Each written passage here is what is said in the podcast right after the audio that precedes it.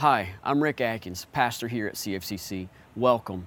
We hope you enjoy this sermon and that God uses it to grow you in your relationship with Him. Before we get started, our goal is not to replace your investment in a local church with online content. We were made for community. We want to encourage you to engage in a local church with your gifts. See, when the people of God invest in the community of God, they experience the transformative power of God. And that is our hope and prayer for you. Again, thanks for joining us, and we hope you enjoy the sermon. Well, we are in week 11 of our journey through the book of Hebrews. If you are a guest with us, if this is your first time joining us, first of all, we're honored that you're with us. I pray that we serve you well and that you see Jesus through us as we serve you as his church. Uh, we are in this series in Hebrews, which we first titled Jesus is Greater. We've made a slight uh, title transition into this next section. I don't know if you've noticed, we are calling it faith and certainty. But yes, Jesus is still greater, okay? So, um, Today we come to a text that is uh, weighty, uh, it's widely debated, and it's one that uh, many of you over the weeks have told us how you were looking forward to hearing what we have to say about it. And uh, I don't know if I take that as a compliment or as a challenge. Uh, I don't know which way to take it. Either way, my hope is that it's not what Rick says about it, um, it's what God says to us through it. And so, Hebrews chapter 6, verses 4 through 12, you have a Bible with you.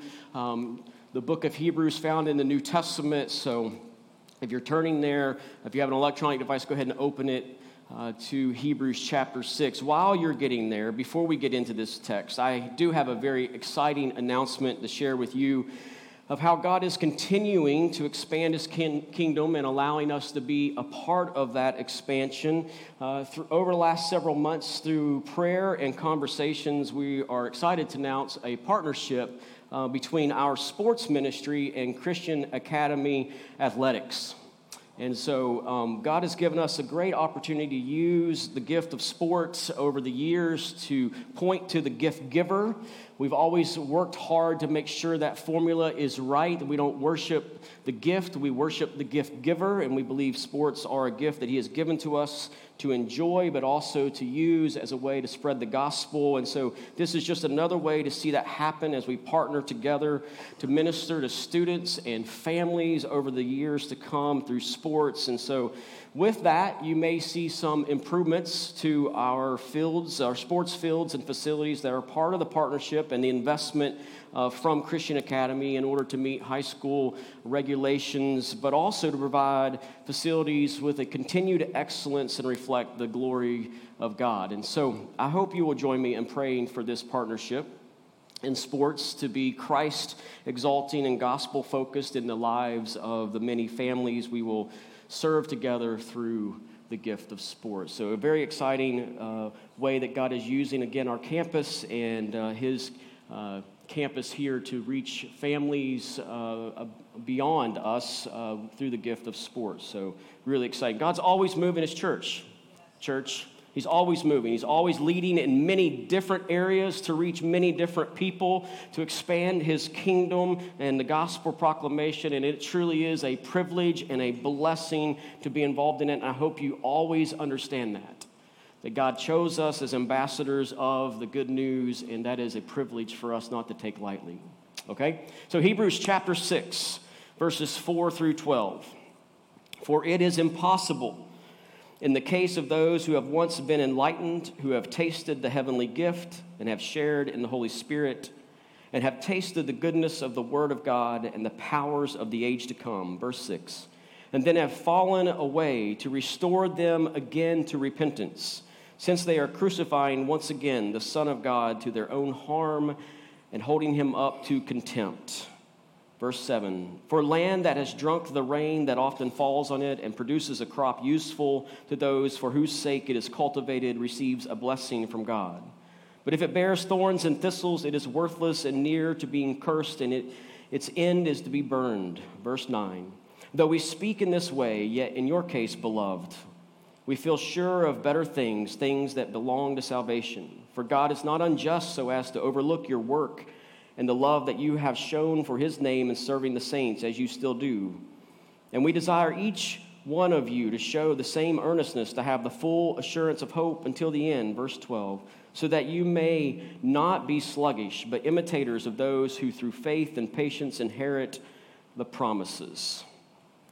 This text is, by consensus of most commentators, among the most difficult and complex issues to understand the issue of salvation and the security of the believer. This text says things that are hard to understand. The greatest and most faithful interpreters wrestle with the meaning of some of its phrases. This text says some things that are hard to receive. Sometimes it's hard to grasp a text or verses are hard to receive, not because of the things in it are difficult to understand, but precisely of the things that are crystal clear. And those things that are crystal clear and yet hard to receive, sometimes we attempt to explain them away in our own experience. And that makes the passage harder to take. So, this text forces us in that way to do the hard work of self examination. Cannot be studied with detachment. We have to look at it. The verses force us to think about our ultimate commitment to Jesus because it's all about faith in Jesus. Of course, that's precisely what the author intended to do. This is God's word, and it's good, and it's good for us. So, this text presents the question that many kind of derive out of it can someone lose their salvation? And we're going to talk about that, but I would also reference you or point you to uh, a message that Pastor Tyler get, did several years ago in a series called You Asked For It. It's out on our website. You can go to our sermon series page, look up You Asked For It, and you'll find a message that Pastor Tyler shared uh, answering that question specifically and maybe more holistically than what we will do this morning. Let me answer this up front, though. I, I, believe that those who have genuinely been born again and have put their trust in Christ are eternally secure in their salvation. That doesn't mean that they can't sin. They can, and sometimes horribly. Remember, we're being sanctified. We're not there yet. It's the already, but not yet. It doesn't mean that true Christians can't drift or become idle or complacent, which we're going to see also within not just this text, but throughout the book of Hebrews about being stirred, right? We don't want to become idle or complacent, but we can, and we do. What it does mean is that God will graciously preserve them in faith with that genuine born again conversion. He will preserve them in faith. He will discipline them as needed. He will protect them so that they don't fully and finally turn away from Him in unbelief. We do well to remember this that our salvation is not our own because we're not our own. We belong to God. Salvation is God's, as the scripture teaches. Jesus isn't property that you and I can just misplace. We don't own him, he owns us, and we were bought with a high price, his life. And so to see those particular truths that we see have there in scripture, all we got to do is look at a couple other places in the Bible. So as we understand the Bible, scripture interprets scripture, let me show you just a few of these, and these are just a few, and I, I hope that you're encouraged by these as we look into this text more. But look at this Romans 8, 29 to 31. This is God, what God has done as we look at these. For those whom he foreknew, he also predestined to be conformed to the image of his Son, in order that he might be the firstborn among many brothers. And those whom he predestined, he also called. And those whom he called, he also justified. And those whom he justified, he also glorified. Verse 31. What then shall we say to these things? If God is for us, who can be against us? 1 Peter 1, verses 3 to 5. Peter writes, Blessed be the God and Father of our Lord Jesus Christ. According to his great mercy, he has caused us to be born again to a living hope through the resurrection of Jesus Christ from the dead, to an inheritance that is imperishable, undefiled, and unfading, kept in heaven for you, who by God's power are being guarded through faith for a salvation ready to be revealed in the last time. 1 Thessalonians 5 23 and 24, Paul writes, now may the God of peace himself sanctify you completely, and may your whole spirit and soul and body be kept blameless at the coming of our Lord Jesus Christ. He who calls you is faithful, he will surely do it. Philippians 1 6, Paul writes, And I am sure of this, that he who began a good work in you will bring it to completion at the day of Jesus Christ. John 6, verses 37 to 39.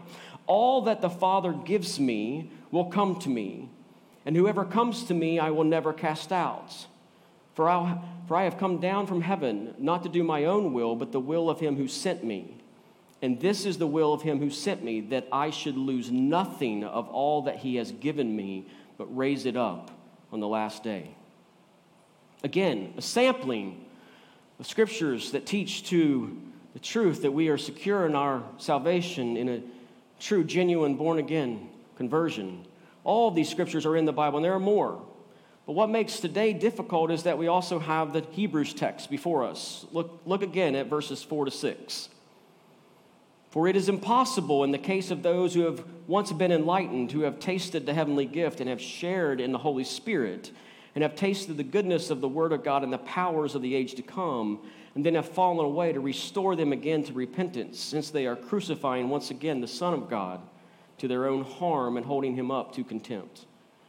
So we see a strong warning, a strong warning delivered about the danger of someone who professes to be a believer but who does not show the fruit of that commitment to Christ. The sin is that of apostasy. That's what it's called. One of the great themes of the entire book of Hebrews is to convince these primarily Jewish Christians who the letter was written to that Jesus is greater than all of the Old Testament, uh, Old Covenant shadows that pointed to him, that he's greater than all that. And we've talked about this. They have been tempted to go back to the temple, to turn their back on Christ, to go back to the ceremonial law. In other words, to apostatize.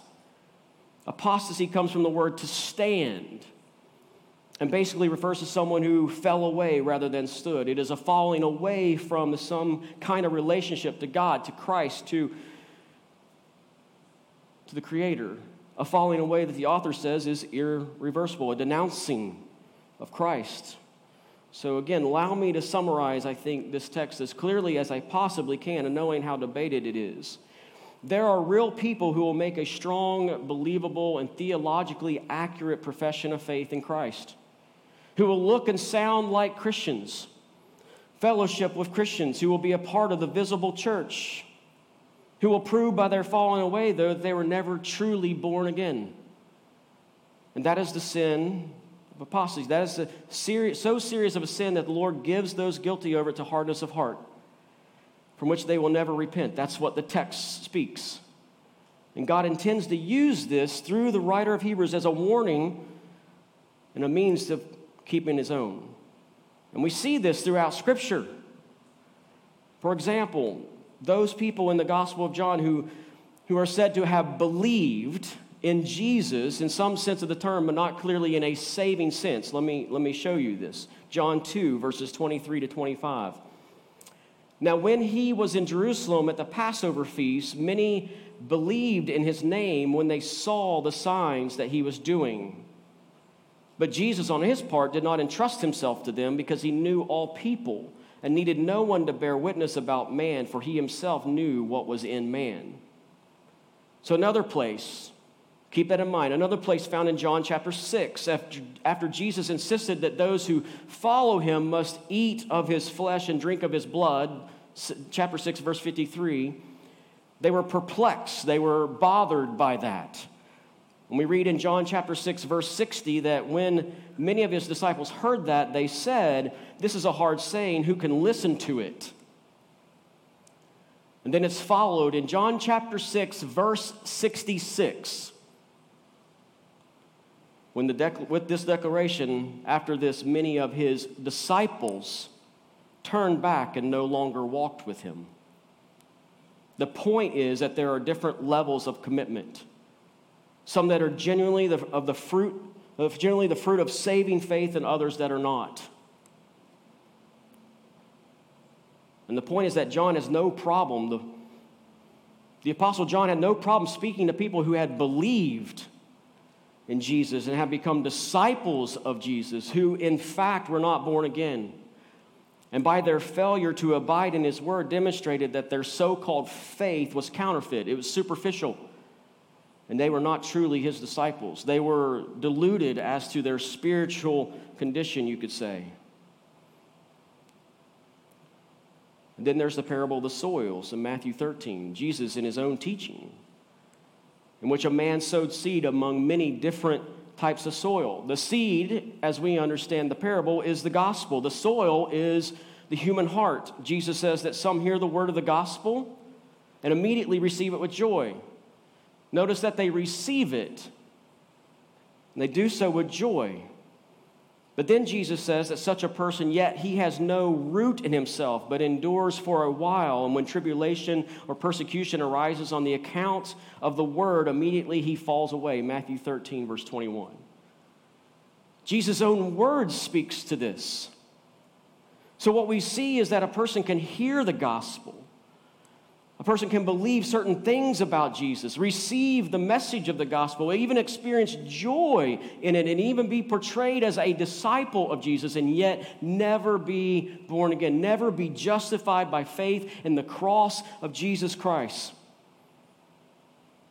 Just think of Judas Iscariot, who lived and ministered alongside Jesus for three years and was never born again.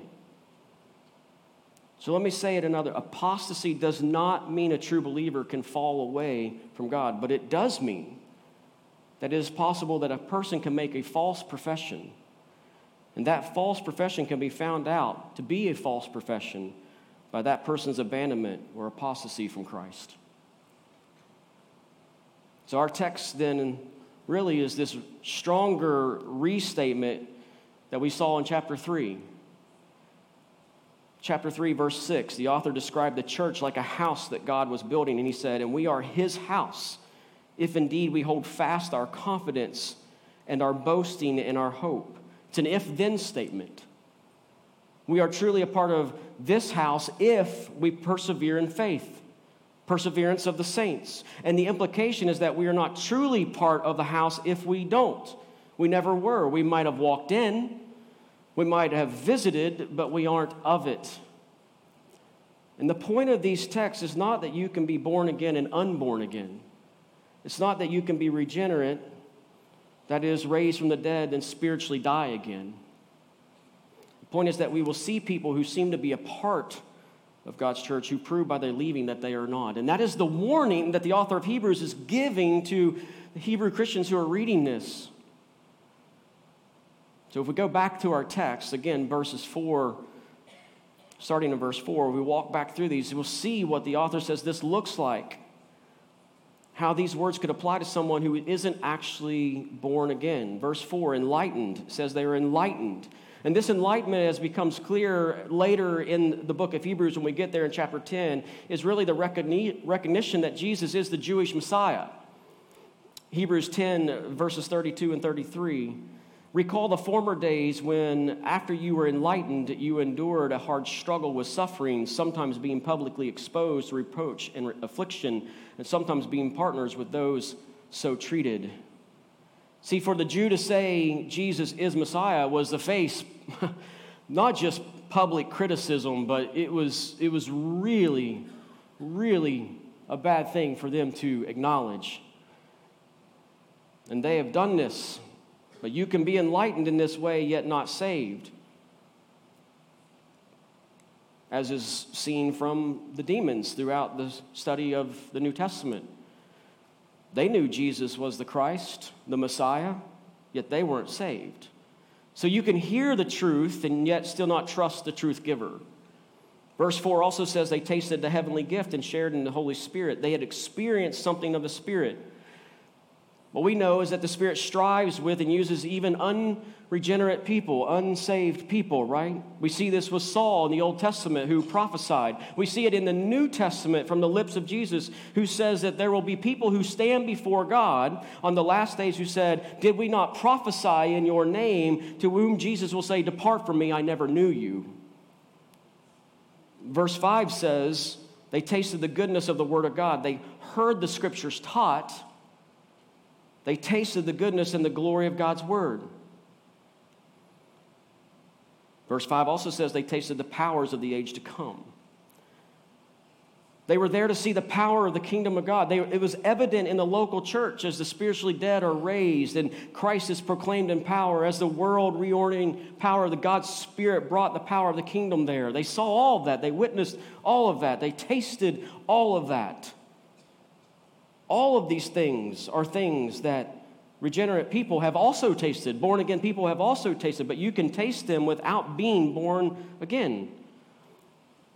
If you've ever taken a philosophy class, it goes like this Everyone in the military has a uniform, but not everyone who wears a uniform is in the military. Every cow has four legs, a dog has four legs, therefore, a dog is a cow. Uh, So every born again person has been enlightened, tasted the heavenly gift, shared in the Holy Spirit, tasted the goodness of God's word and the powers of the age to come. But not every person who has tasted all those things is truly born again. Some have said they were of us, but they went out from us, as John wrote in his first epistle, and so they were not truly of us. And from here, the author of Hebrews moves from that and gives an illustration, verses 7 and 8. For the land that has drunk the rain that often falls on it and produces a crop, useful to those for whose sake it is cultivated, receives a blessing from God. But if it bears thorns and thistles, it is worthless and near to being cursed, and its end is to be burned. It's as if the cleansing rain of God's good gospel has fallen down on some, but rather than growing up a useful crop, right? It has grown what? Thorns and thistles. It has shown that it is cursed land, not a covenant land. And none of this is momentary idleness. None of this is complacency or a, a slow drip, as, as, true believers may experience throughout their walk home to God. But this is more a permanent, irreversible hardness of heart, apostasy. Think again of the Jewish audience and their temptation to go back to the old covenant shadows. To restore someone who had trampled down the Son of God, to, to return to the blood of bulls and goats, which is what they did in the temple that is a blasphemous thing, right? It's to hold Jesus up to contempt, which is what the author says in verse 6.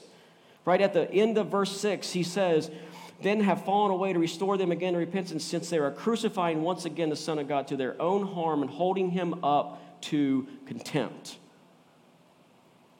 This is a real sin that people really commit who say, I'm a Christian, and participate in the life of a church and see and taste and experience and touch and know doctrine and say they believe the gospel and then abandon the faith and abandon Christ for an idol because all other gods are simply that idols. I have sadly, heartbreakingly witnessed this. I have seen this, and it breaks your heart. So, this is a firm, sobering warning. It should lead all of us into a position of self examination. Self examination. Don't dwell there. Don't spend all your time self examining because then you're just looking at you and not at Jesus. And in the next section, the author of Hebrews expresses a confidence that these Christians to whom he is writing are not going to fall away. He points to a specific thing to justify his confidence. Look at the last section, verses 9 through 12. Verse 9 says, Though we speak in this way, yet in your case, beloved, we feel sure of better things, things that belong to salvation. In spite of the warning, in spite of the fact that he can see them in danger of this, the author is confident that they will not fall away. And verse 10 tells us why. And we'll see these two reasons kind of work together. Verse 10 For God is not unjust so as to overlook your work and the love that you have shown for his name in serving the saints as you still do. Two reasons for his confidence God's justice and their work. God isn't the kind of God who will overlook his people who, who are bearing the fruit of living faith, namely love for his name, working out and serving others serving the saints in this place. They are, in other words, bearing the kind of fruit that only Christians bear. Thorn bushes don't grow fruit, and false converts don't persist in costly self denying love of God expressed in love to others. Let me say that again. False converts don't persist day in, day out for the, for the entirety of their life until they go home. They don't persist in costly, self denying love of God and others in service to his church. And so he urges them, verses 11 and 12, and we desire each one of you to show the same earnestness to have the full assurance of hope until the end, to keep going, right? Verse 12, so that you may not be sluggish, but imitators of those who through faith and patience inherit the promises. Our assurance comes forth in love.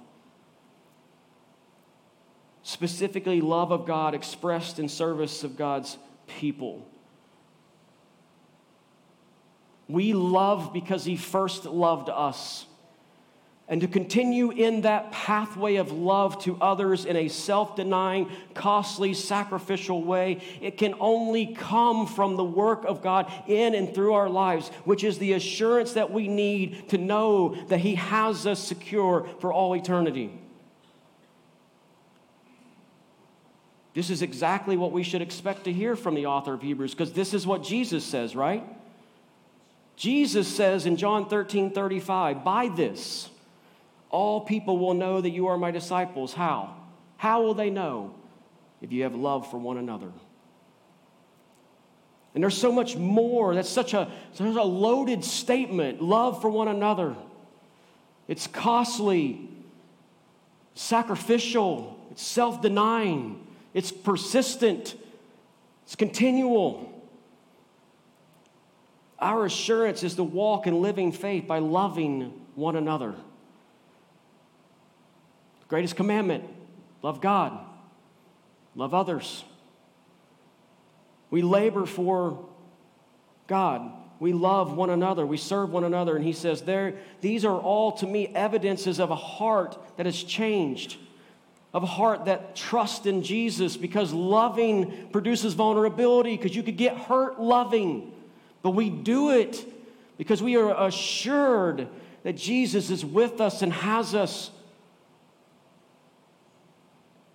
Changed heart, trust in Jesus. Therefore, I have the full assurance of hope.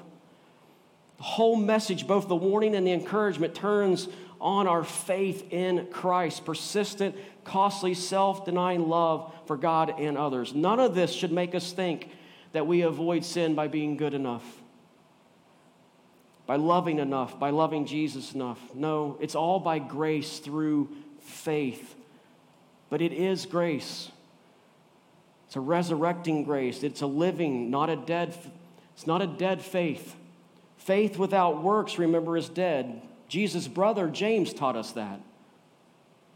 So we work from grace and by grace and through faith. We don't work for it. But we do, we absolutely do work. We love supernaturally. We repent of our sin. We love our enemies. We love our brothers and sisters. And we do all that by the resurrecting power of Jesus Christ, which comes through our, our faith of being born again. We are Christians. So let's keep running the race and perseverance until the very end. Don't give up. Keep your eyes on Christ until we're home. Let's pray. Father,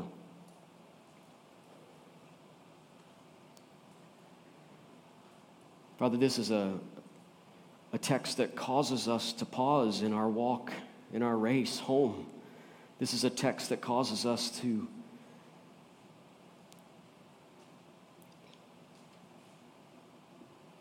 to look at the areas of our life where we're not trusting you. It causes us to look at the places where we have taken it back into our own hands that we need to let go and put back in yours. It causes us to be reminded that, that our assurance comes from the finished work of Jesus Christ on the cross and his resurrection and his ascension to your right hand and to His promise of coming again, that eternal security that we have to know that we will be with Him forever and ever. It causes us to pause and be placed again in a posture of humility, to be placed again in a, in a posture of gratefulness and thankfulness.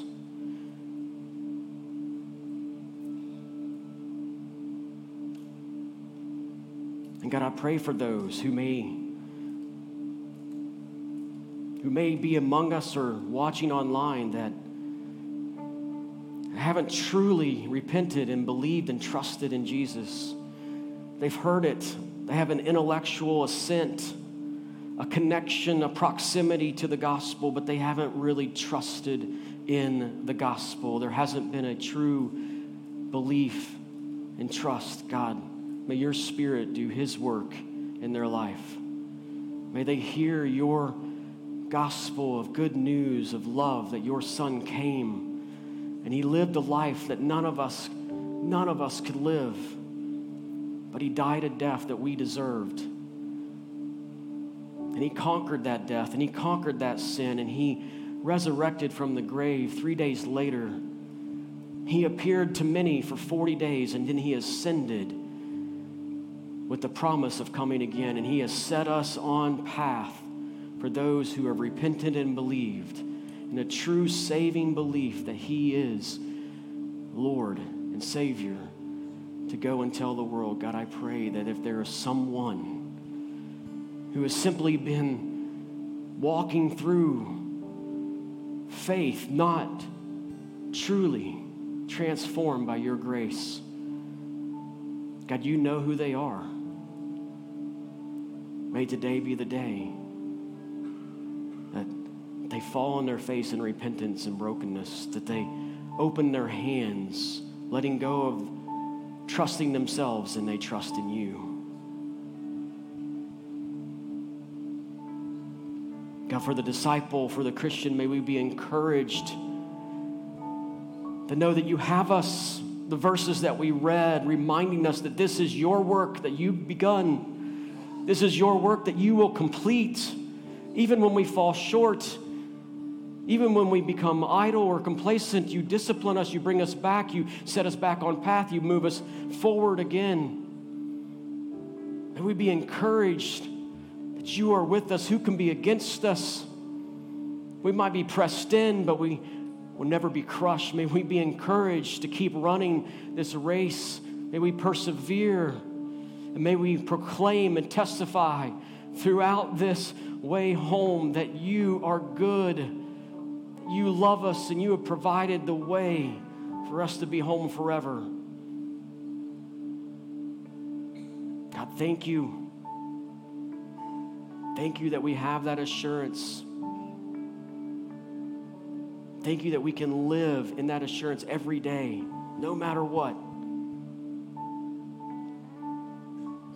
God, thank you for your Son and our Savior, Jesus.